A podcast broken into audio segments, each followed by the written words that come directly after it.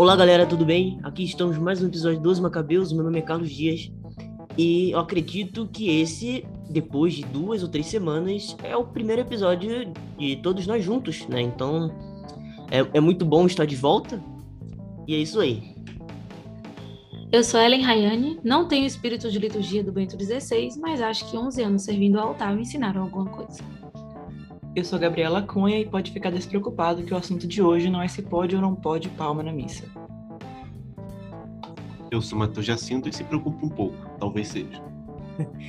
e hoje nós estamos aqui para falar o que é liturgia. Fiquem agora com um trecho do documento do Concílio Vaticano II, Sacrosanto Concílio.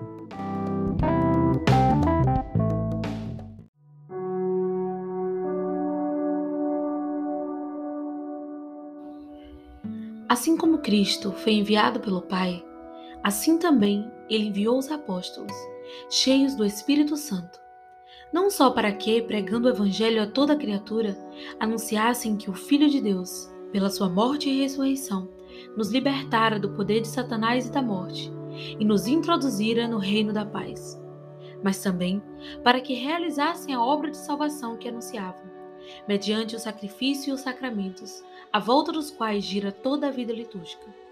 Pelo batismo, são os homens enxertados no ministério pascal de Cristo, mortos com Ele, sepultados com Ele, com Ele ressuscitados. Recebem o espírito de adoração filial que nos faz clamar: Abba, Pai, transformando-nos assim nos verdadeiros adoradores que o Pai procura. E sempre que comem a ceia do Senhor, anunciam igualmente a sua morte até ele vir por isso, foram batizados no próprio dia de Pentecostes, em que a igreja se manifestou ao mundo, os que receberam a palavra de Pedro. E mantinham-se fiéis à doutrina dos apóstolos, à participação na fração do pão e nas orações, louvando a Deus e sendo bem vistos pelo povo.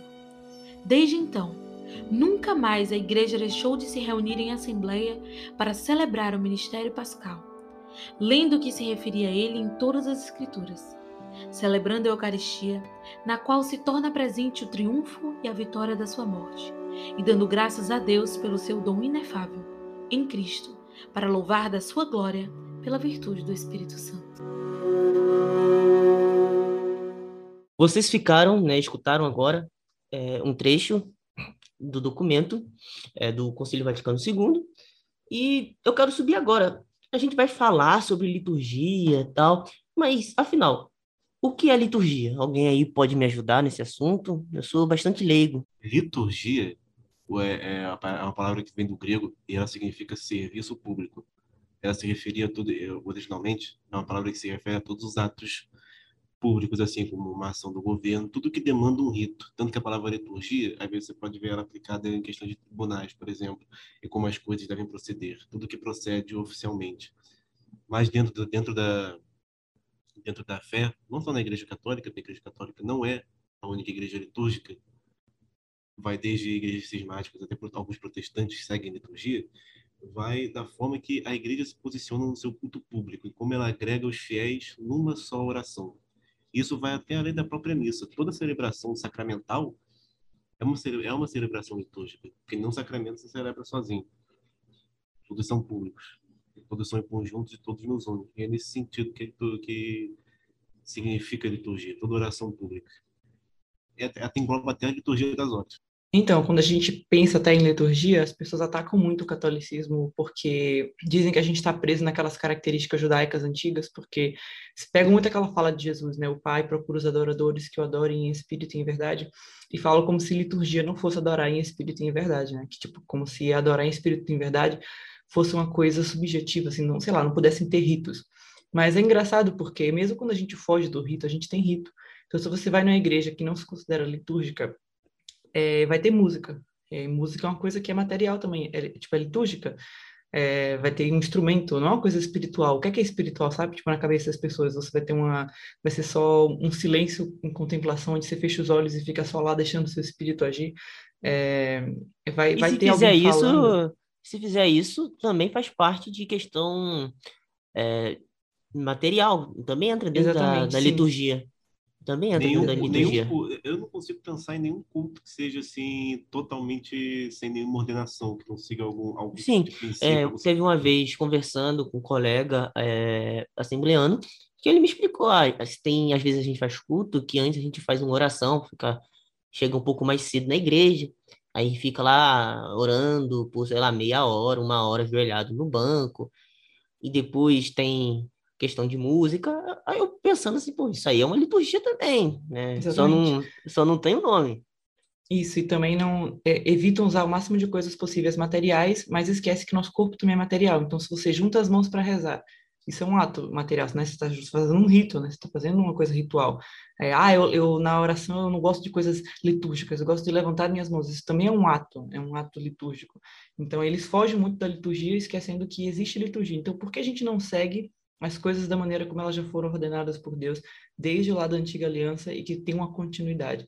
Então, a gente precisa logo de cara dizer que é absurdo dizer que adorar em espírito e em verdade não está dentro da liturgia, porque o que Jesus estava falando para aquela mulher samaritana era no sentido de que aquele templo em Jerusalém que dizia que só Deus só estava ali e ponto final, você não poderia chegar a Deus se não fosse por outra forma, aquilo não existiria mais e que a adoração ao Pai ela estaria em todos os lugares. Existe uma profecia, eu, eu acho que é em Malaquias, que diz que haveria o dia em que o sacrifício seria oferecido todos os dias em todos os lugares do mundo, e isso é cumprido através da missa. A gente tem hoje sacrifícios sendo oferecidos em todos os lugares do mundo e a gente não depende mais daquele local específico de peregrinação a Jerusalém para oferecer um sacrifício.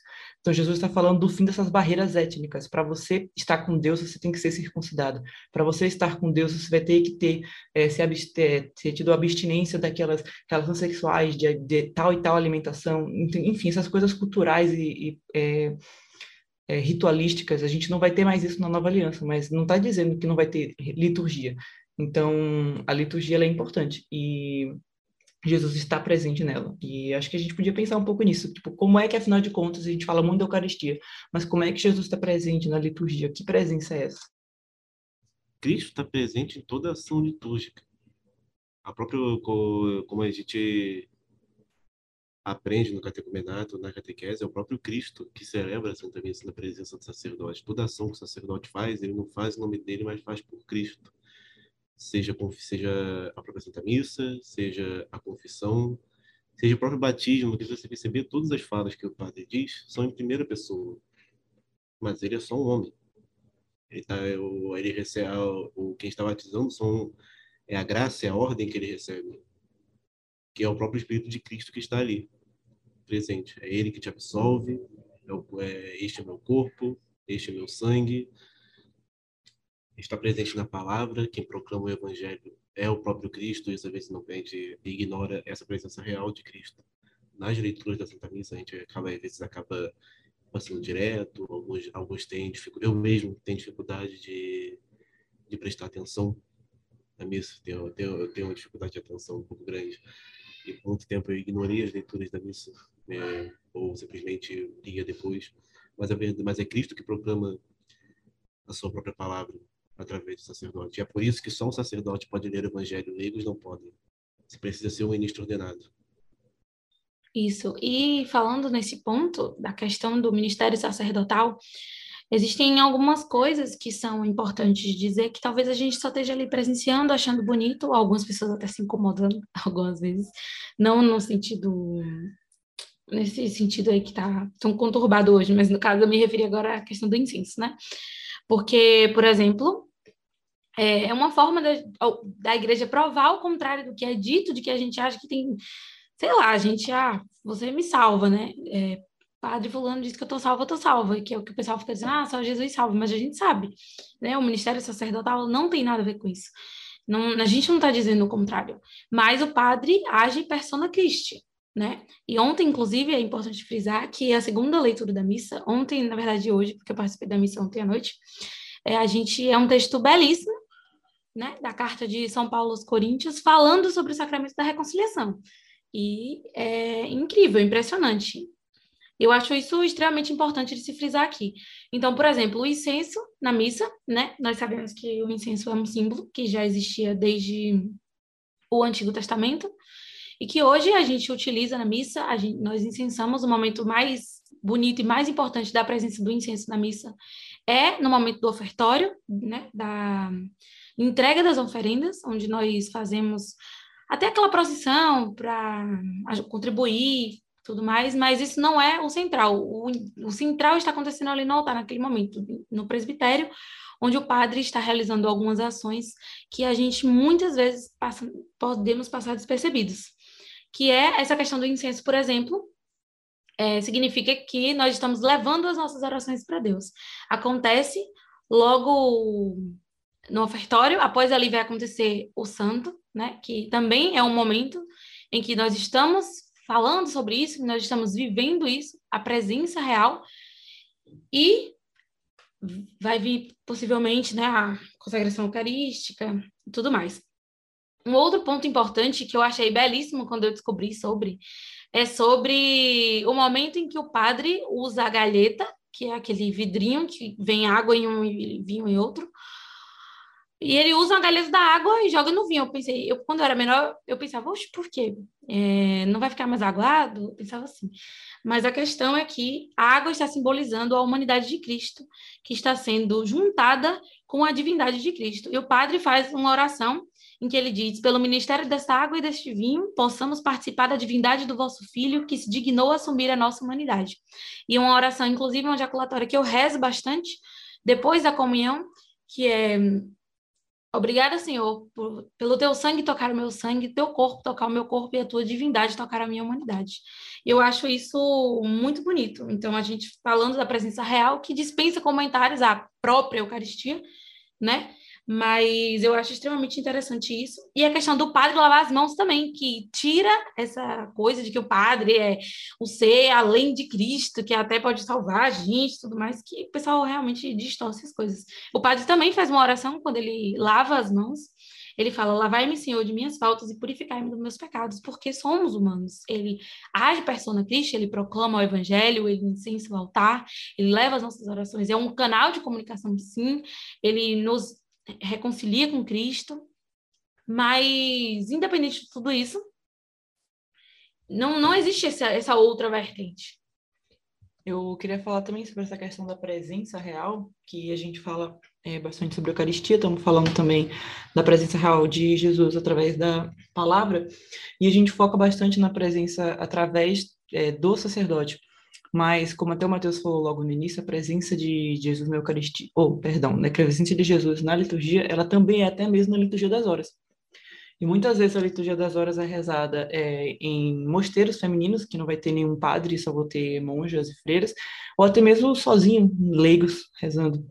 E a própria leitura, a leitura da missa mesmo, é, a leitura do evangelho, ela é reservada a, ao ministro ordenado, mas as leituras, as demais leituras e o salmo, elas são proclamadas por leigos. E até mesmo nisso, também no leigo, a presença de Cristo também está ali. Então, o leigo fazendo a leitura do, da, da palavra, ela, ele também está representando Cristo fazendo aquela leitura é, a, a, vida da liturgia, é, de tipo, a presença de Jesus naquela liturgia ali, ela também está mesmo que não haja a presença do sacerdote. Que a gente vai ter aquela presença na Eucaristia, uma presença física, a presença de Jesus na liturgia, ela é uma presença espiritual. E a presença na palavra através do sacerdote, eu diria que ela é mais simbólica, porque o sacerdote ali, ele está em persona Cristo, o leigo não. Mas também existe essa presença, né, através do leigo. Então, quando a gente está rezando em comunidade a liturgia das horas, ou uma celebração da palavra, por exemplo, que seja realizada por um ministro da palavra que não seja ordenado, também vai ter a presença de Jesus na, na liturgia. E até o Papa Francisco recentemente instituiu o leitorado como um ministério que também pode ser recebido pelos leigos, e inclusive até mesmo mulheres. E também é a presença de Jesus ali, mesmo não sendo um ministro ordenado. Pelo sacerdócio régio que temos pelo batismo tem um documento da, que rege a, a, as normas da missa, que até vamos falar dele sobre a liturgia mais tarde, que ele deixa muito claro, vou até ler o ponto aqui. Tanto a participação dos fiéis leigos na celebração da Eucaristia e nos outros ritos da Igreja não pode equivaler a uma presença mais ou menos passiva, mas deve valorizar como verdadeiro exercício da fé e dignidade batismal, pois todos os fiéis, pelo batismo, libertados de seus pecados, incorporados à Igreja, destinados pelo caráter ao culto da religião cristã, para que por seu sacerdócio régio, perseverante na oração e na louvação a Deus, eles mesmos se ofereçam como hóstia viva, santa e agradável a Deus, e todas as suas obras o confirmem, testemunhando Cristo em todos os lugares da terra. Então, nossa participação na, dos sacramentos e na própria Santa Missa, ela não é simplesmente simbólica. Por isso que o termo que... Eu lembro um tempo atrás, quando eu comecei a minha, minha caminhada na igreja, lá para de 2015, 2016, era muito comum se falar vamos participar da missa. Mas é, tinha muitos jovens, principalmente de linha, de linha tradicional, assim, que começaram a corrigir. Falaram, não, quem celebra a missa é o sacerdote, você está assistindo a missa, que é um termo que se usava também no, no, no, no, no pré-concílio, se você se usava o termo assistir a missa. Na, na carta de Pero Vaz de Caminha, lá no Descobrimento do Brasil, é, o, o Vaz de Caminha, o redator do navio, ele fala que os, os marinheiros foram chamados a ouvir missa, não, não a participar. Se participar foi mais atenuado depois do concílio, porque foi muito mais, foi chamado muito mais atenção a questão do sacerdócio religioso. Então, quando nós participamos em união, em união de fé, em união de espírito com, com o sacerdote, nós também estamos participando daquele, daquele sacrifício, o nosso sacrifício de louvor unido ao sacrifício eucarístico. E é por isso que somos incensados durante o ofertório, porque nós também somos somos sacrifício. E isso desde sempre, isso não, isso não é coisa do concílio. Sempre fomos sempre fomos incensados, porque o nosso sacrifício é válido e é reconhecido pela igreja e por Deus.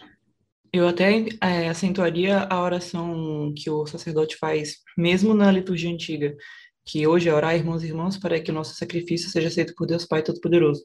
Mas antes era orar, irmãos e irmãos, para, esse, para que este sacrifício, que é meu e também vosso, alguma coisa assim. Então, o padre, mesmo na liturgia anterior à reforma, ele também falava de um sacrifício que também era do, do da Assembleia.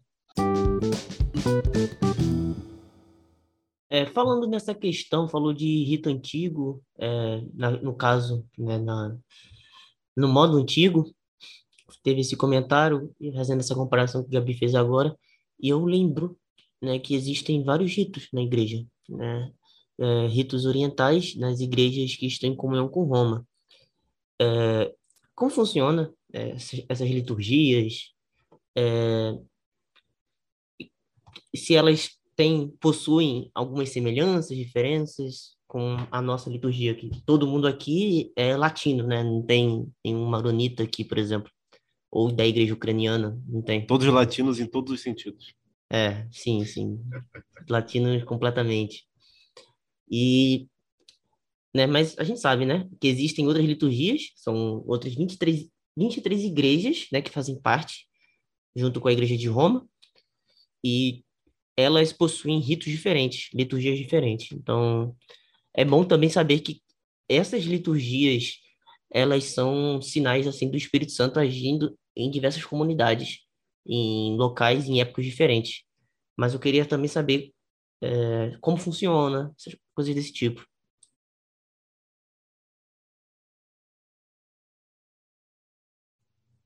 Bem, o nosso, nosso modelo de, de culto, que é primeiro o que a gente hoje, hoje dividimos em liturgia da palavra e liturgia eucarística, é, já vem do, do Antigo Testamento, já vem como um modo que os hebreus, os judeus faziam o seu próprio culto dentro do templo, que antes você tinha as leituras da Torá ou de livros dos profetas, que hoje compõe nosso nosso Antigo Testamento, e depois você tinha os, os ritos sacrificiais, os ritos de, de oblação, de sacrifício. Isso foi levado para como os primeiros cristãos faziam as suas liturgias. Você tem uma descrição de São Justino, que foi mártir no século II, em que a estrutura da, a estrutura da, da celebração cristã é muito semelhante à de hoje, que é, é só a, a aclamação de leituras, a aclamação de salmos, salmodiar, que também foi algo que vem do, que vem do Antigo Testamento.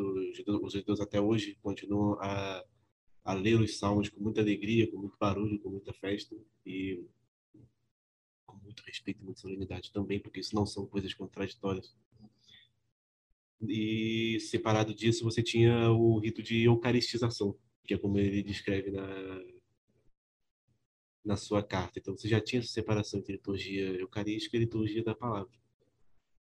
E os ritos da os, os diversos ritos que tem que temos na igreja, eles continuam a seguir essa lógica. Às vezes tem uns elementos a mais, por exemplo, no no rito bizantino, vão iniciar com as preces. O que a gente tem no meio da. Que gente tem logo depois do credo e da, da liturgia eucarística, as preces, eles fazem logo no começo. E eles têm entradas específicas, eles têm entrada, uma entrada como se fosse um tipo de ofertório para a palavra. E eles têm também para um ofertório diferente para a Eucaristia, mas tudo segue esse mesmo padrão. Mas a questão do, do rito litúrgico e a, e a sua variedade é porque eles foram desenvolvidos por povos específicos. Você, os mais característicos são o latino, obviamente, que foi que se desenvolve no em Roma e na, na parte da ocidental da Europa, vai se desenvolver no, no Império Romano Ocidental, ali no século V, já com São Gregório Magno, você já tem ele mais ou menos estruturado, não muito diferente do que hoje. Você tem o rito bizantino, que surge ali na, no Império Romano do Oriente, que são de povos de língua grega, que vão também de desenvolver sua própria liturgia a partir de São João Crisóstomo, que vai estruturar mais ou menos. São Basílio também tem uma importância muito grande nisso. Você tem o rito de São Tiago, que, que partilham os maronitas, partilham algumas igrejas ortodoxas mais antigas do que, do que a gente está acostumado, por exemplo, a siríaca.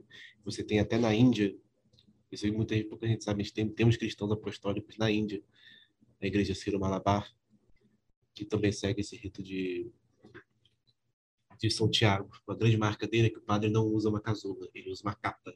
É, não é de São Tomé, não? Não, eles são cristãos de São Tomé, mas o rito eles puxam dos, do, ah. dos, do, dos siríacos. Entendi, entendi. Então, a, o seu o rito deles é, é, é, São Tiago, eles têm o mesmo esquema, eles usam uma capa e uma estola que é meio junta, essa é a grande identificação deles. E você tem o rito alexandrino, que é o do Egito, que se, que se desenvolve na igreja de Alexandria e que preserva, inclusive isso é muito interessante, ele preserva a língua egípcia, a língua que os faraós tão antigos assim não, mas os, pelo menos os últimos Eu acho que é o copta, né? língua. Isso, o copta.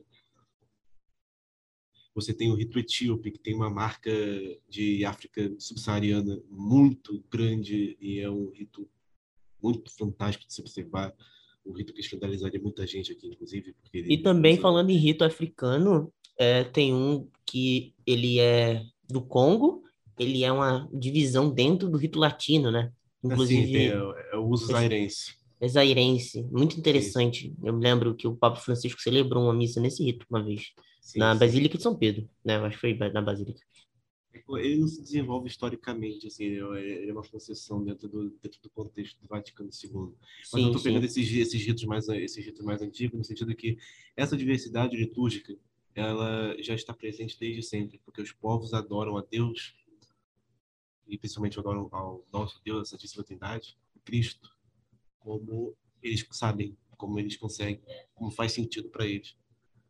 Então, uma unanimidade litúrgica, uma unanimidade de culto nunca existiu no contexto da igreja e nunca foi incentivada. Inclusive, era comum no Ocidente você ter essa, essa diversidade litúrgica.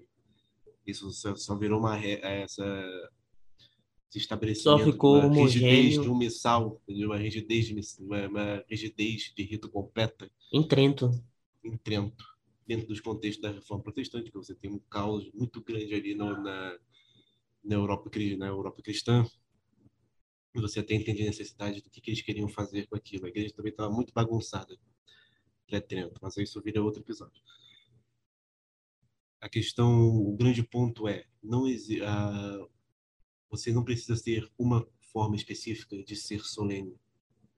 Os povos desenvolveram seu próprio culto a Deus ao longo do tempo que segue uma lógica, que segue uma solenidade, uma sacralidade, mas é próprio e desejado por Deus que os povos tenham esse direito de cultuar a Deus como eles sabem e tipo, é sincero para eles. Então, a gente já sabe agora, né, da diversidade do, dos ritos aqui dentro da Igreja Católica, mas, assim, se são vários ritos, né, para formar, é, na, que constitui a missa, né, vários, vários ritos em vários locais, de tradições, de tradições né, regionais, é, históricas né, dentro da igreja. Mas o que faz, afinal, os ritos serem válidos, a missa ser válida? É, e também trazendo para questões que falam, ah, tal missa aqui no Brasil ela foi inválida porque o padre fulano fez isso. Isso realmente, né, é, o padre, o que que o padre pode fazer que torna essa, essa missa inválida, né? Mas primeiro vamos nos ater. O que faz o rito e a missa é, ser válida né, ou não? Né? O quê? Isso aí é muito interessante, porque a gente escuta muito isso hoje em dia. Dessa missa aí não é válida, isso aí não é válido. E isso aí tem que ser, tipo, desde uma base, assim, sobre sacramento. Porque o sacramento pode ser inválido. Qualquer sacramento, não só a missa. A missa está dentro dos sacramentos. Então, qualquer sacramento, para ele ser válido, ele precisa de três características. Ele precisa de ministro, intenção e matéria. Qualquer um dos sete sacramentos. Então, tipo, o batismo. O ministro do batismo, é, assim, ordinariamente vai ser um diácono, um padre, um bispo, mas o ministro do batismo pode ser qualquer um, inclusive um não batizado, até mesmo um ateu. Então, se uma pessoa no leito de morte lá, ela, ela não tinha batismo, ela foi batizada por uma pessoa que nem é batizada, o batismo dela pode sim ser válido se tiver as outras duas características, que é a matéria, que vai ser a matéria da água, é, junto com a fórmula, né, que a pessoa vai, vai falar, e a intenção, né, de batizar aquela pessoa, de transformá-la em filho de Deus. Então, não, não é só o sacramento né, da Eucaristia que ele pode ser ministrado invalidamente. O sacramento do matrimônio também, a gente discute muito isso em relação a é, processo de anulação, né, de nulidade matrimonial. Então, isso é uma coisa que está muito em voga também, que as pessoas estão em segunda união, muitas vezes falam que seu casamento anterior não foi um casamento de verdade. Então, vai discutir, né? Tinha algum erro no ministro, estava errado? É, algum erro na intenção? Algum erro na matéria? O que foi que aconteceu? Então, a gente tem que pensar em todos os sacramentos. E como a gente está falando de liturgia, é, liturgia está em todos os sacramentos. Qualquer sacramento está é, tá dentro da questão da liturgia. Então, hoje ainda, o que é que a gente precisa? A gente precisa primeiro de um ministro é, correto. Qual ministro é, para que a missa seja válida? Um sacerdote. É um diácono não é um sacerdote. Um sacerdote só é a partir desse segundo grau da ordem, que é o padre, o presbítero. A gente precisa de um sacerdote, um presbítero ou um bispo. Primeira coisa que a gente precisa. Segunda coisa, a gente precisa da intenção, que é de celebrar aquilo que Jesus estava fazendo. A gente precisa dessa intenção, a intenção de realizar é, o sacrifício, de fazer presente o sacrifício do Calvário. E a gente precisa também da matéria. E quais são elas? É, o pão, que tem algumas características que a igreja pede, o vinho, que também tem algumas características pedidas pela igreja, é, e essas palavras: Isto é o meu corpo, este é o cálice do meu sangue. Então, o que acontece com as discussões hoje, de pessoas dizerem que a missa tal e tal não são válidas, é, alguns vão dizer que é, o ministro não é validamente ordenado. Então, o ministro, porque houve uma apostasia e o padre não é mais padre porque perdeu a sucessão apostólica. Mais ou menos, se você voltar para o episódio anterior, a gente falou um pouquinho disso no episódio sobre o anglicanismo, porque a Igreja Católica considera os ministros anglicanos como não ordenados. Então, eles têm a intenção correta, eles têm a matéria, mas eles não têm ministro, então a missa não é válida. É, mas no, no nosso caso, nós temos, sim, ministros corretos. Então, acontecem algumas missas hoje que são inválidas, sim já aconteceram, né, especialmente no passado, aí, pessoas em é, manifestações culturais, tentando enculturar, tentar enculturar a missa a, a, um nível tão extremado que tem pessoas que dizem que não deve usar vinho na celebração, então querem fazer uso, já fizeram celebrações com outras matérias, então aquela missa é inválida. É, se o padre resolver inovar e disser que não vai fazer essa consagração, não vai ter isso é meu corpo, é, não sei, nunca, nunca vi nenhum caso desse, mas pode ser que alguém faça isso e aí também não vai ser missa. Mas você tanto em uma igreja, né, com um padre validamente ordenado, é, ele vai estar lá com pão e com vinho, com a intenção lá de, de celebrar uma missa, aquilo é uma missa. E acho até bom também fazer um parênteses, que há missas que são válidas, mas que são ilícitas. Porque o que é que é ilícito é uma coisa que você não pode fazer. Então, a missa pode ser válida, por exemplo, em uma comunidade cismática, ortodoxa. Então, vamos dizer que você vai numa igreja, perto da sua casa tem uma igreja ortodoxa russa. Então, você vai, ou em algumas brasileiras. É, sim. É, eu ia entrar nessa questão também, tipo, porque os outros cismáticos, não sem ser os ortodoxos, vão falar dos cismas mais modernos, do, do cisma do Lefebvre, por exemplo. Então, você uma missa na Fraternidade Sacerdotal de São Pio X é ilícita. E a igreja já se pronunciou, não sou eu que estou dizendo, é Roma. Então, a igreja já se pronunciou dizendo que receber os sacramentos é, em uma comunidade que não está unida a Roma é ilícito, por mais que o sacramento seja verdadeiro.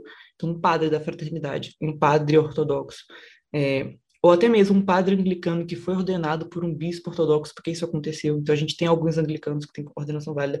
Eles celebram um sacramento de forma válida. Então, aquela missa é uma missa. mas o católico não pode participar dela, porque ele vai estar se unindo, porque comunhão, quando a gente recebe Cristo na Eucaristia, quando a gente está na liturgia, a gente está tendo uma relação é, horizontal e vertical. A gente tem uma relação com Deus, a comunhão é com Deus, mas também é com os irmãos. E a gente não pode ter comunhão com irmãos que não estão em comunhão conosco. É, então, é, foi uma introdução longa pra caramba, mas é porque pra gente tá bem assim, dogmático, né? Tipo, vendo o que, é que a igreja diz, o que é, que é sacramento. Então, tem regras, tem, tem princípios, então não é porque você não gosta do padre que a missa é inválida. Não é porque rolou um abuso litúrgico, que a gente vai falar um pouquinho sobre o que é, que é abuso litúrgico, mas não é porque rolou um abuso litúrgico que a missa não é válida, sabe? A missa tem que ter características para não ser válida. Inclusive, é muito difícil que uma missa com um abuso litúrgico torne uma missa inválida. Você tem que, tem que se esforçar muito. É, é, é muito difícil isso acontecer.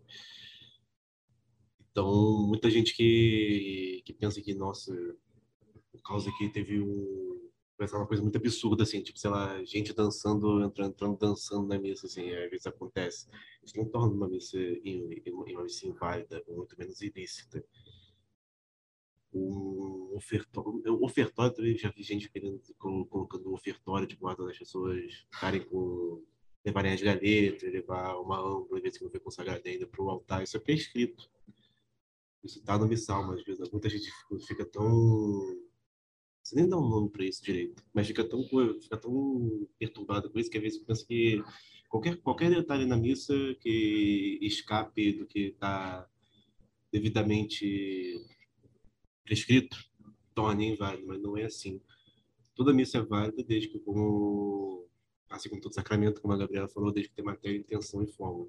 Então, se o padre ele é validamente ordenado, ele acredita que, o, que, a, que Santa Missa é a renovação do sacrifício de Cristo, ele pronuncia as palavras, a, a fórmula certa, isto é meu corpo, isto é meu sangue, válido, né, da forma correta, com fé e sendo ordenado, a missa é válida.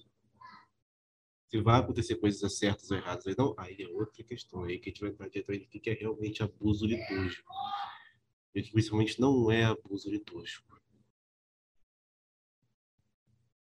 É, afinal de contas, o que é, que é abuso litúrgico? Pela, pela redempção em sacramento, que é, não é, de, é, não sei se eu cheguei a comentar isso, mas ela não é de Papa nenhum, era da Congregação para a Doutrina de Fé, um documento de 2003, 2004, que ainda é bem atualizado. Muitas das coisas que a gente pensa como abuso litúrgico, por exemplo, ah, quer dizer, alguns colocam, por exemplo, a comunhão na mão, ou músicas que sejam muito animadas, ou, ou bateria na missa. E aí não estamos entrando no mérito se é bom ou ruim. Eu particularmente não gosto. Mas isso não é, isso não são abusos litúrgicos o, a comunicação, a, a igreja, ela, ela permite que, claro, músicas adequadas, músicas que estejam, por exemplo, dentro do, dentro do contexto da liturgia, músicas que sejam solenes, que não sejam seculares, músicas seculares são devidamente proibidas, então às vezes quando você canta, às vezes você pode ver é, a anunciação da seu Valença que às vezes toca no advento, isso não é, isso devidamente não é recomendado. Mas música, instrumentos. Ou a do Roberto Carlos também. E também tem a do Roberto Carlos. Nossa, gente. Eu, eu nunca vi essas coisas, graças a Deus. Eu, eu, eu fui muito mal acostumado. Eu já. Eu fui muito, eu fui muito mal acostumado com liturgia. Eu, eu, cheguei numa paróquia que era muito, muito sóbria. Às vezes eu tive algumas experiências fora que até me, assustaram, até me assustaram. Mas abuso litúrgico em si, porque o documento classifica, por exemplo, mudar a, a oração eucarística. Tem padre que faz isso, que adiciona palavras que, que não estão no texto litúrgico, não estão no missal. Gosta de mexer um pouco aquilo ali. Aquilo não é certo, aquilo é abuso litúrgico. Não torna a missa inválida, mas, mas é um abuso litúrgico. Tinha um, não, tinha um bispo, um bispo, bispo auxiliar da minha diocese que ele costumava fazer muitas essas coisas. Ele pegava a, as frases da... A oração eucarística até não mas ele pegava as frases da missa, às vezes queria juntar tudo numa frase só, botavam os tempos verbais ali complicados nas coisas para formar uma, ficar mais bonito na uma cabeça coisa, dele, só que não era certo. Uma coisa também é que eu já vi padre que manda a Assembleia falar o, o por Cristo, com Cristo em Cristo junto com ele. Ah, sim, sim, isso acontece. É, isso também isso acontece. não é certo, porque isso é uma frase. Fazer, fala do sacerdote, né? Muitos Isso também, isso também é abuso de liturgia, porque a oração eucarística ela é devidamente prescrita ao sacerdote. O que não é prescrito para os leigos falarem dentro da missa não deve ser dito. Mas o, o, que, eles, o que mais classifica, o que eles mais chamam a atenção para a questão de o que, que é abuso litúrgico de fato, é mudar as substâncias. Por exemplo, um pão sem glúten não pode ser consagrado. É, vai ser tanto inválido como é, você simplesmente querer fazer isso é um abuso litúrgico gravíssimo que deve ser evitado.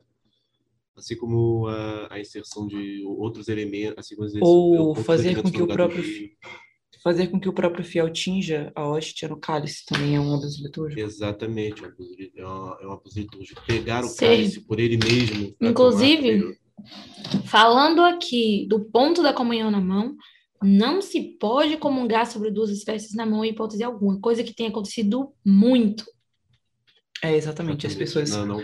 vão para dois extremos, ou dizem que não é para comungar na mão e que é, é, é permitido comungar, comunhão na mão, aí vai para outro extremo de você pode comungar na mão de qualquer jeito, não é assim? Existem regras para comungar na mão. Tem uma coroinha na minha paróquia, em Juazeiro, que ela recebe sobre duas espécies e ela atravessa o altar inteiro para comungar lá do outro lado, sem nem botar a mão embaixo. Você está entendendo isso? Tipo, a probabilidade daquilo ali Sabe? É uma coisa assim que eu não Espalhar consigo Espalhar Jesus por todo lugar. Gabi está de prova que quando eu estou na missa lá, que é, infelizmente é algo recorrente de, devido a, a, algumas coisas que tem acontecido e a pandemia também, ela é de prova que eu não assisto é, a distribuição da Eucaristia, porque eu não consigo mesmo. É uma angústia muito grande que me dá. Eu tive que aprender a comungar na mão por causa da pandemia, porque eu achava isso a coisa mais absurda do mundo. Até eu perceber que realmente existe existe precedente para essas coisas e você tem como fazer isso de uma forma solene, isso não desacraliza o e existe sentidos também. A né? Eucaristia, né? é bem simbólico. A comunhão na boca tem um sentido muito bonito do próprio Cristo te alimentando, mas a comunhão na mão também tem um sentido bonito de tocar no Cristo e de se alimentar dele, de estar com ele. Então, os dois têm seus sentidos é, litúrgicos e simbólicos. E a igreja não pode permitir uma coisa que seja sacrílega não pode estar lá no missal, Exatamente. não pode estar no documento da igreja. É, a gente vai estar, inclusive, o pessoal fala do Vaticano II e quer também acaba derrubando o Vaticano I, porque Roma não pode ensinar uma coisa que seja nociva para a fé. Isso aí já é Vaticano I. E aí você quer falar mal do Vaticano II e derruba junto o Vaticano I. Então, tá lá no missal. Então a igreja não pode estar te ensinando, te, te, te conduzindo a fazer algo que seja errado, pecar contra o próprio Deus. Isso é absurdo. Ah, e tipo, você pode comungar de do, a comunhão de duas espécies é liberada, até mesmo se fosse só com, não, não, não com aquela âmbula adaptada, que você tem um pouco do, do sangue de Cristo no meio, no copinho, mas você também pode, pode ser feito pelo meio do cálice, mas com um ministro devidamente designado segurando, ele leva até essa boca, isso é uma coisa muito difícil de acontecer. No caminho catecumenal acontece. Também tem as pessoas que têm, que são as pessoas que têm intolerância grave a glúten também, elas podem comungar diretamente do cálice, mas isso também são coisas raras e Exatamente, muito específicas. São muito raras. Eu nunca vi acontecer, mas, mas pode, pode é, acontecer. Existe e não é um abuso de todos. Existe uma paróquia aqui em Salvador que dá a comunhão sobre duas espécies da maneira correta, que é um mosteiro. Eles fazem todo o procedimento, não deixam a comunhão ser dada na mão de nenhuma, sobre nenhuma circunstância, e existe também a proteção ali embaixo, né, com uma patena. Isso é uma, isso é, na, na igreja primitiva era muito comum. No, no primeiro milênio do cristianismo era, era comum você comungar sobre as espécies frequentemente. Eu não sei exatamente qual foi a questão que afastou o, o sangue de Cristo das pessoas, das pessoas. O sangue de Cristo, obviamente, no, no cálice, porque na Eucaristia está corpo, sangue, alma e divindade. Eu acho que é algo mais catequético, porque as pessoas acabaram que, inclusive, tem gente hoje que continua achando que está comungando só do corpo de Cristo, está comungando metade, entendeu? Essa foi uma das discussões Exatamente. na época da Reforma, né? Lutero batia muito na ideia de que tinha que ser sobre duas espécies. E aí Trento fortaleceu ainda mais a ideia de ser sobre uma. Então, cada vez que tem uma discussão, a gente se afasta mais, e aí a reforma litúrgica do Vaticano II é importante também, porque ela vem com essa via média. Você comungar de uma, uma espécie só, tanto se for só do, do cálice ou só da, da hóstia consagrada, é comungar de Cristo inteiro, corpo, sangue, alma e divindade, ponto final. Agora, pode também ser dado de duas formas, e aí você tem uma via média aí sendo dada e tá tudo certo. Mas acho que é muito catequético mesmo, para que a pessoa possa, tipo, entender que, tipo, naquela hóstia ali, Cristo presente de maneira inteira. Isso até derruba a ideia de que os católicos acreditam que quando estão fazendo a missa, estão realizando um outro sacrifício, repetindo o sacrifício da cruz. Porque não, tanto nós estamos repetindo que Cristo está vivo na Eucaristia, está vivo, então ele estando ali na hóstia, ele está vivo, ressurreto. Você não precisa estar tá comungando dos dois para estar tá comungando dele inteiro, porque ele já está inteiro em qualquer parte ali. Você está recebendo Cristo de qualquer modo. Exatamente. Mas respondendo à questão de fato, abuso litúrgico é tudo que é alteração devida do que é realmente prescrito da missa, que são as orações, a fazer o que você não deve fazer, seja partindo dos ministros ordenados quanto dos leigos, e tentar mudar em, em, essência o que a missa é, tentar mudar a, a sua matéria e querer adicionar coisas alheias, alienígenas a ela. O que não inclui música, pelo amor de Deus. Se for algumas pessoas usam, vamos organizar aqui, algumas pessoas usam a argumentação de que não se deve usar música além do, do canto gregoriano ou da, da música polifônica que, que, que, que São Pio X falava também, porque no Sacrosanto, na Sacrosanto Pontílio, que é o documento que pede a reforma litúrgica no Vaticano II, ele fala que ele, ele simplesmente prescreve que os cantos gregorianos devem ser o canto principal da missa. Mas a gente, a gente, tem que se, a gente tem que ver as coisas quando a gente vai fazer uma, uma análise de documento, falando aqui como historiador, a gente tem que tentar olhar a partir da ótica deles, não do nosso. A gente não pode. Até me fugiu a palavra aqui, não, não as coisas que até me fugiu a palavra, a gente não pode. Calma, me ajuda. Anacrônico. A gente não pode ser anacrônico. É, é isso mesmo. É isso aí. a gente não pode ser anacrônico. A gente está vindo de uma realidade onde só por cinco séculos ou se você quiser ser mais aberto, uns 1.500 anos, vamos jogar até São Gregório Magno, só se tinha canto gregoriano na igreja. Ou os cantos salmódicos ou cantos gregorianos, que na sua, na, na sua literalidade é um canto que não se repete, não tem refrão, ele é contínuo. Quando eles estão escrevendo isso, eles não estão pensando na possibilidade de que vai chegar alguém com violão e bateria na missa. Mas isso não quer dizer que é proibido porque a igreja, no próprio Vaticano, dentro do contexto do, do, da, das igrejas particulares que, estão, que a gente estava falando, você não tem, você tem o canto bizantino, você tem. Sim, já tinha jeito, instrumentos, o... né? Na igreja etíope já tinha instrumentos diferentes do que tinham na. que não acontecia na igreja latina, porque não existia, eles não pensavam nisso também, né? Exatamente, Mas em outros parte do imaginário deles. Né? É. E isso, essa questão também é, de várias culturas que existiam, é como a liturgia de hoje, né, a liturgia do São Paulo VI, né, a liturgia do Vaticano II, pensando também nessa questão de novos instrumentos para música, é, a gente pode dizer que essa liturgia de São Paulo VI, ela também absorveu, absorveu culturas, né? E ela santifica. Ela santifica essas culturas, em vez de deixar de escanteio, sabe? Falar assim, não, não pode, sabe? Mas na verdade vai pegar coisas que não são comuns a não eram comuns aquele ao, aquela, imaginário ao imaginário cristão, aquele imaginário imaginário europeu ocidental sim assim. e por exemplo é, teve uma vez que eu li que durante o Vaticano II existiam bispos ali que eram latinos e nunca tinham visto um rito é, oriental. Assim como Quase tinha gente, exato, assim como tinha gente é, do Oriente que, assim, não conhecia questão latina, sabe? Não tinha um diálogo.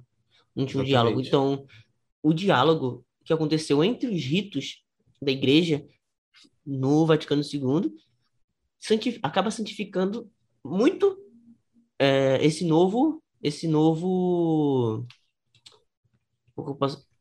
esse novo essa nova. Poxa, peraí, peraí, deixa eu me lembrar da palavra que eu quero mundo, usar. Essa nova realidade, talvez. Isso, isso. E pronto, era isso mesmo. Muda a forma da gente pensar a, a missa, né? Nessa absorção de culturas. Então é por isso que a, a, liturgia, talvez seja por isso, né? Que a liturgia de Paulo VI, às vezes, ela é muito criticada por pessoas, porque ela é, agora ela abraça uma cultura, culturas e apresenta né, para pessoas que não conheciam. E a gente sabe, tudo que é diferente, em primeiro, primeira vista, é, é criticado, mesmo sem conhecer. Então, a gente pode tirar por aí. Isso. É... Eu, particularmente, né, não, não consigo criar uma identidade como a chamada missa de sempre, porque eu, eu particularmente, por São Gregório Magno, né, um santo, mas, mas o canto gregoriano não dá para mim. Não dá para mim, porque eu não realmente não gosto, não me identifico, não consigo. A missa parece algo extremamente inalcançável para mim. Parece que eu não tô ali, que eu tô tele, teletransportada, assim, tu tá, meu, meu corpo, sabe, que minha alma não tá ali, minha cabeça não tá ali, eu também tenho uma dificuldade muito grande de concentração. E eu também não gosto de, de bagunça, tá? Embora não seja, não Meu problema de concentração, meu problema de concentração já é quando, no meu caso, é quando tem uma bateria, aí eu não consigo tancar não, velho. Ah, é isso, tipo, eu também, mas, tipo assim, quando eu falo assim, eu nem trago bateria, por exemplo. Na minha paróquia não tem bateria, é violão e, e tudo mais. Músicas do Inário da CMB, músicas que são prescritas, músicas seguindo a forma, né? O santo com a forma da oração. O, é. Inclusive, é, eu reparo que o nosso pároco, né?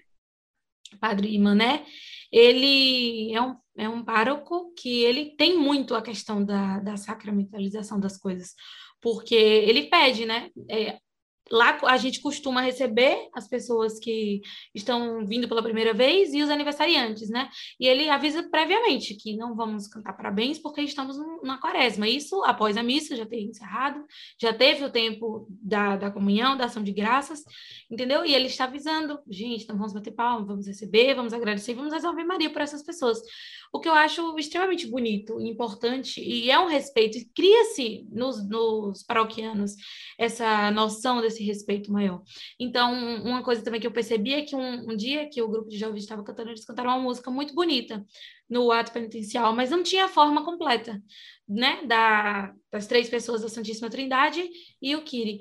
É, não tinha forma completa, mesmo que em português, claro. Então ele deixou que eles cantassem, que as pessoas gostassem. Quando terminou, ele fez com que a Assembleia rezasse normalmente a oração Exatamente. como é a forma que é prescrita. Então é algo que eu gosto de participar, eu gosto, eu crio uma identidade, além de uma identidade paroquial, de que é a, a, nós colocando a nossa crisma, né, é, em dias, colocando, nos colocando sempre. Então, você cria, acaba criando essa identidade, uma identidade tremenda com a liturgia. Eu, particularmente, criei muito essa identidade na minha paróquia, em Juazeiro, Bahia, uma paróquia que é uma cidade relativamente pequena comparada né, ao, a, a capital que eu moro hoje, mas eu criei essa identidade lá, desde criança sendo coroinha e vindo ao altar. Assisti muita coisa errada, auxiliei muita coisa correta também, mas nada conseguiu colocar uma trave nos meus olhos para o que realmente estava acontecendo ali no altar naquele momento, que era a transubstanciação. Então, um olhar espiritual que você tem é uma oportunidade surreal. Quando quem acompanha a missa no altar, quem assiste a missa, é, de assistir no sentido de auxiliar mesmo, assim, de, de prestar serviço, sabe do que eu do que eu estou dizendo. Ontem eu tive a oportunidade também de fazer uma leitura na missa e estava no presbitério novamente, após muito tempo. Por questões de ansiedade, não estava fazendo mais, por outras questões, véu e etc. Eu criei uma ansiedade muito grande para isso. Então, ontem eu fui lá e disse, vou fazer. Eu estava no presbitério de novo, e é algo assim surreal, que parece a minha, de, tipo, quando eu tinha nove anos, sabe? Que eu estava lá na missa, no altar pela primeira vez, que inclusive minha mãe me obrigou a ser coroinha. Obrigada, mãe. E é isso, eu acabei criando essa relação extremamente íntima com a, a, liturgia do Senhor e a liturgia que é real, a liturgia que a gente vive todos os dias, a liturgia que as paróquias vivem, sabe? E que as crianças têm aprendido, graças a Deus, percebo isso a gente precisa demonizar menos as nossas paróquias, sabe? É uma ideia de que tudo precisa ser tão inalcançável e que a missa perfeita, sabe? E ela tá é, muito longe. Enquanto a liturgia foi o que a gente falou lá no início, a liturgia ela é a presença de Jesus no nosso meio. Então, é, ela não precisa ser tão inalcançável. E até o que eu falei, né, sobre o Pai procura os adoradores em espírito em verdade, é, isso até cabe como crítica mesmo se a gente pensar que a gente só vai encontrar Deus e a gente só vai estar naquele momento sublime de adoração é, à Santíssima Trindade, se for com aquela música que a gente quer e com aquele sacerdote que a gente gosta e daquela forma que a gente quer que funcione naquela igreja daquele jeito. Então, é, a missa, ela, a gente, tipo, a gente não manda nela, sabe? A gente, a gente adentra um mistério muito grande e a gente participa dele e isso é muito sublime. E, enfim, acho que a gente precisa demonizar menos as nossas paróquias. E só para finalizar, me fala com relação a isso, você pode sim ser um exímio adorador da liturgia do Senhor, você pode gostar muito, você pode admirar muito, você pode querer conservá-la, você pode querer fazer parte daquilo, como a igreja nos permite fazer. Mas é, não dá para você achar, viver uma fé de que Deus é, vai te fulminar a qualquer momento na missa, porque isso é extremamente prejudicial para você. E não estou dizendo isso para você fazer o que você quer fazer, não. Mas eu estou dizendo que eu vivi essa fé, eu vivi isso do, meu Deus, é. E acaba que a gente vivi. começa a prestar, prestar atenção em todo mundo. Aquela fulana ali não fez a reverência quando falou o nome de Jesus Cristo, não baixou a cabeça quando falou o nome de Nossa Senhora. Sabe? Você acaba mais prestando atenção em outros fatores aleatórios do que propriamente no que está acontecendo no altar, Exatamente. que continua acontecendo eu há dois mil anos. muito assim, cara. Eu, isso, isso, isso acabou sei lá, com a minha pessoa, com a minha fé, com o meu ser cristão. E, e, e o, uma característica que eu passei a, a, odiar em mim. Até hoje eu tento filtrar essa questão de ficar observando o que os outros estão fazendo na missa, ou qualquer detalhezinho. E não, não está seguindo como deve. E quando eu era coroinha, eu fazia muito isso. E isso me destruiu, porque passei a focar muito mais nisso do que no que é realmente importante. E no fim, é, complementando o que o que Ellen disse, no final é isso que o que vai prejudicar a liturgia é o que tira seu foco do que está acontecendo ali de mais importante, que é a, sobre, que é a transubstanciação, que é a renovação do sacrifício de Cristo. Mesmo que você não saiba que toda a forma teológica, a forma doutrinal corretinha do que está acontecendo, mas se o foco é, é Cristo ali, isso não te tira o foco da renovação do sacrifício, não vai te perturbar, nem, não, não, não vai desacralizar aquilo. Hoje eu fui numa paróquia diferente, eu, fui, eh, eu estava, na, na casa de um amigo meu, e eu fui em outra paróquia aqui da cidade. No final da missa, o padre fez essa pergunta dos aniversariantes, quem era aniversariante. E aí ele só, só tinha uma pessoa, ela foi lá na frente. Ele, ele, parece que ele faz isso sempre, porque fica, parece que ele pergunta toda semana. Aí ele pegou, mandou o corinha, o corinha trouxe um, uma água benta ele, ele, ele perguntou se mais alguém, aí só fez a bênção lá e o povo começou a falar: O Senhor derrama, Senhor derrama, aquela coisa de, coisa de aniversário. Aí depois ele jogou, jogou, a, jogou água benta, o Senhor já derrama. E se isso fosse, sei lá, há dois anos atrás, eu estaria tendo um derrame, vendo, vendo aquilo acontecer. Mas eu, eu fiquei olhando aquilo de outra, eu estava olhando aquilo e olhei de outra forma, pensando, gente, ok, isso não faz, isso não causa isso, claro, tudo isso foi no final da missa, é, explicando, tudo isso foi antes da oração final. E, e, eu fiquei olhando aquilo e fiquei pensando, gente, isso é, isso é normal. Isso, isso, não é, isso, não é, isso não é absurdo, isso não vai tirar o foco da, do, do, do sacrifício da missa, da questão do, da missa ser um lugar sagrado, de ninguém. É simplesmente uma celebração da comunidade. É uma paróquia pequena, dessa de, dessa de comunidade mesmo. E uma coisa que eu passei, foi aí que foi a virada de chave para mim com relação a isso, além das orações mesmas, de pedir o silêncio a Deus, de pedir caridade mais, sabe? E que olhar mesmo, literalmente, tem, tem uma trave no teu olho, você está apontando o cisco do outro. Além de todas essas coisas, o que me fez muito ter essa virada de chave foi o fato de que eu sei que muito mais é feito do lado de quem diz que está guardando essa missa, sabe? De quem diz que está guardando essas coisas. E eu vou pedir licença, inclusive, para citar algo que aconteceu recentemente num evento que eu estava, que era um evento em uma missa e existia um, uma cadeira, um banco, um dos bancos da missa, que as pessoas estavam na minha frente, onde tinham cinco rapazes que devia ter, porque 18 anos recém-completados. E antes da missa estavam lá fumando charuto na porta, inclusive, Todos passaram a missa inteira sentados, porque o padre não era legítimo para estar celebrando a Eucaristia. Não responderam nenhuma oração, nada. E um deles, inclusive, está na Argentina estudando na fraternidade para ser padre. Eu acho que quando a gente passa a focar, como o Matheus e Ellen estão falando aí, muito mais do que os outros estão fazendo mesmo na missa e tipo se a missa vai estar certinha, o salão não vai estar certinha, realmente a gente deixa de rezar a missa, deixa de ser um momento de oração, a gente está ali com Deus, para ser um momento de julgamento, assim, a gente se transforma em juízes e a gente vai sentar lá e já, e já me prejudicou muito também, espiritualmente, porque ao invés de estar lá no alto de contrição lá, eu vou lá pedir perdão pelos meus pecados, eu tava pensando, peraí, deixa eu ver se essa moça que vai ser cantada vai estar com a fórmula correta. Ao invés de estar ali cantando glória, eu ver, peraí, deixa eu ver se o glória vai estar na fórmula correta.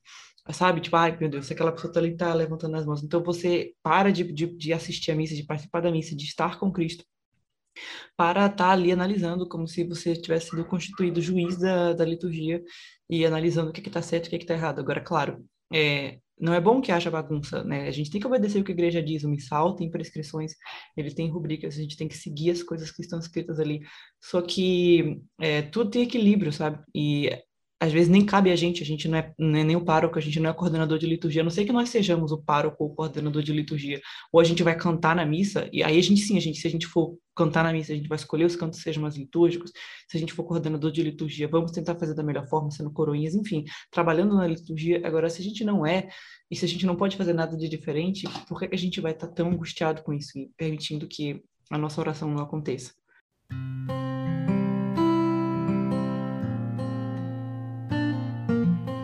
Então, gente, eu quero agradecer a todo mundo é, que ouviu até aqui. Agradecer a todo mundo, ao Gabi, a Matheus e a Ellen, é, que participaram, né? Como, como sempre participamos aqui desse episódio. Falamos de liturgia, um tema bastante importante que é vivo, né, na, é vivo na vida do, do cristão católico. E é sempre bom a gente saber, entender, compreender, né? É, sobre, sobre o tema. Eu quero agradecer de novo, né, todo mundo que ouviu. E nós nos vemos próxima semana. Então, é isso, gente. Eu quero agradecer a todo mundo que ouviu até aqui. É, pedir desculpa se em algum momento eu me exaltei, porque esse é um tema realmente muito sensível, muito crítico e pauta hoje muitas discussões. Eu acredito que seja muito uma questão de, de ausência do que fazer também. Mas é isso. Quero agradecer a todos e vivam a liturgia é, em todas as suas formas, em todas as suas modalidades, é, não só a liturgia da missa. Reze, é, tenha a liturgia parte da sua vida espiritual e da sua rotina de oração. É isso, pessoal. É, esse foi um episódio muito especial. Essa questão de liturgia faz parte demais da, da essência católica. Então, vamos compreender a liturgia mais, estudá-la melhor, mas que compreender mais a liturgia não faça com que a gente seja fariseu em relação à liturgia. Às vezes, a pessoa mais simples, que não sabe quais são as coisas exatas que devem ser feitas na liturgia, está tendo um culto que agrada mais a Deus por seu coração estar puro e por ela estar fazendo todas aquelas ações para glorificá-lo. Então, que quando a gente receba mais conhecimento, estude mais sobre liturgia, que isso seja para que a gente possa é, ensinar, que a gente possa é, trabalhar melhor, que a liturgia possa ser oferecida com cada vez maior dedicação, mas que isso não torne que a gente não vire juízes, sabe? E é isso, que a gente possa viver a liturgia mesmo, cada vez com maior profundidade e humildade também. Obrigado a você e continua nos acompanhando há 12 programas.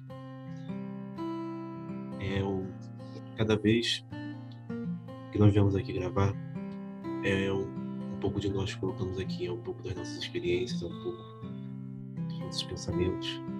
E é muito bom que vocês estejam continuando ouvindo e acompanhando a gente. E às vezes, e se vocês se a gente puder estar ajudando vocês nessa, nessa caminhada, talvez tirarem vocês um pouco dessa agonia, de às vezes se sentir um pouco sozinho. O que eu peço hoje e eu acabo sempre ficando com esse papel de encerrar o programa, é que vocês amem a liturgia. Amem a Santa Missa. Amem. Se, você não é obrigado, mas se você é possível, teste a liturgia das horas da sua vida.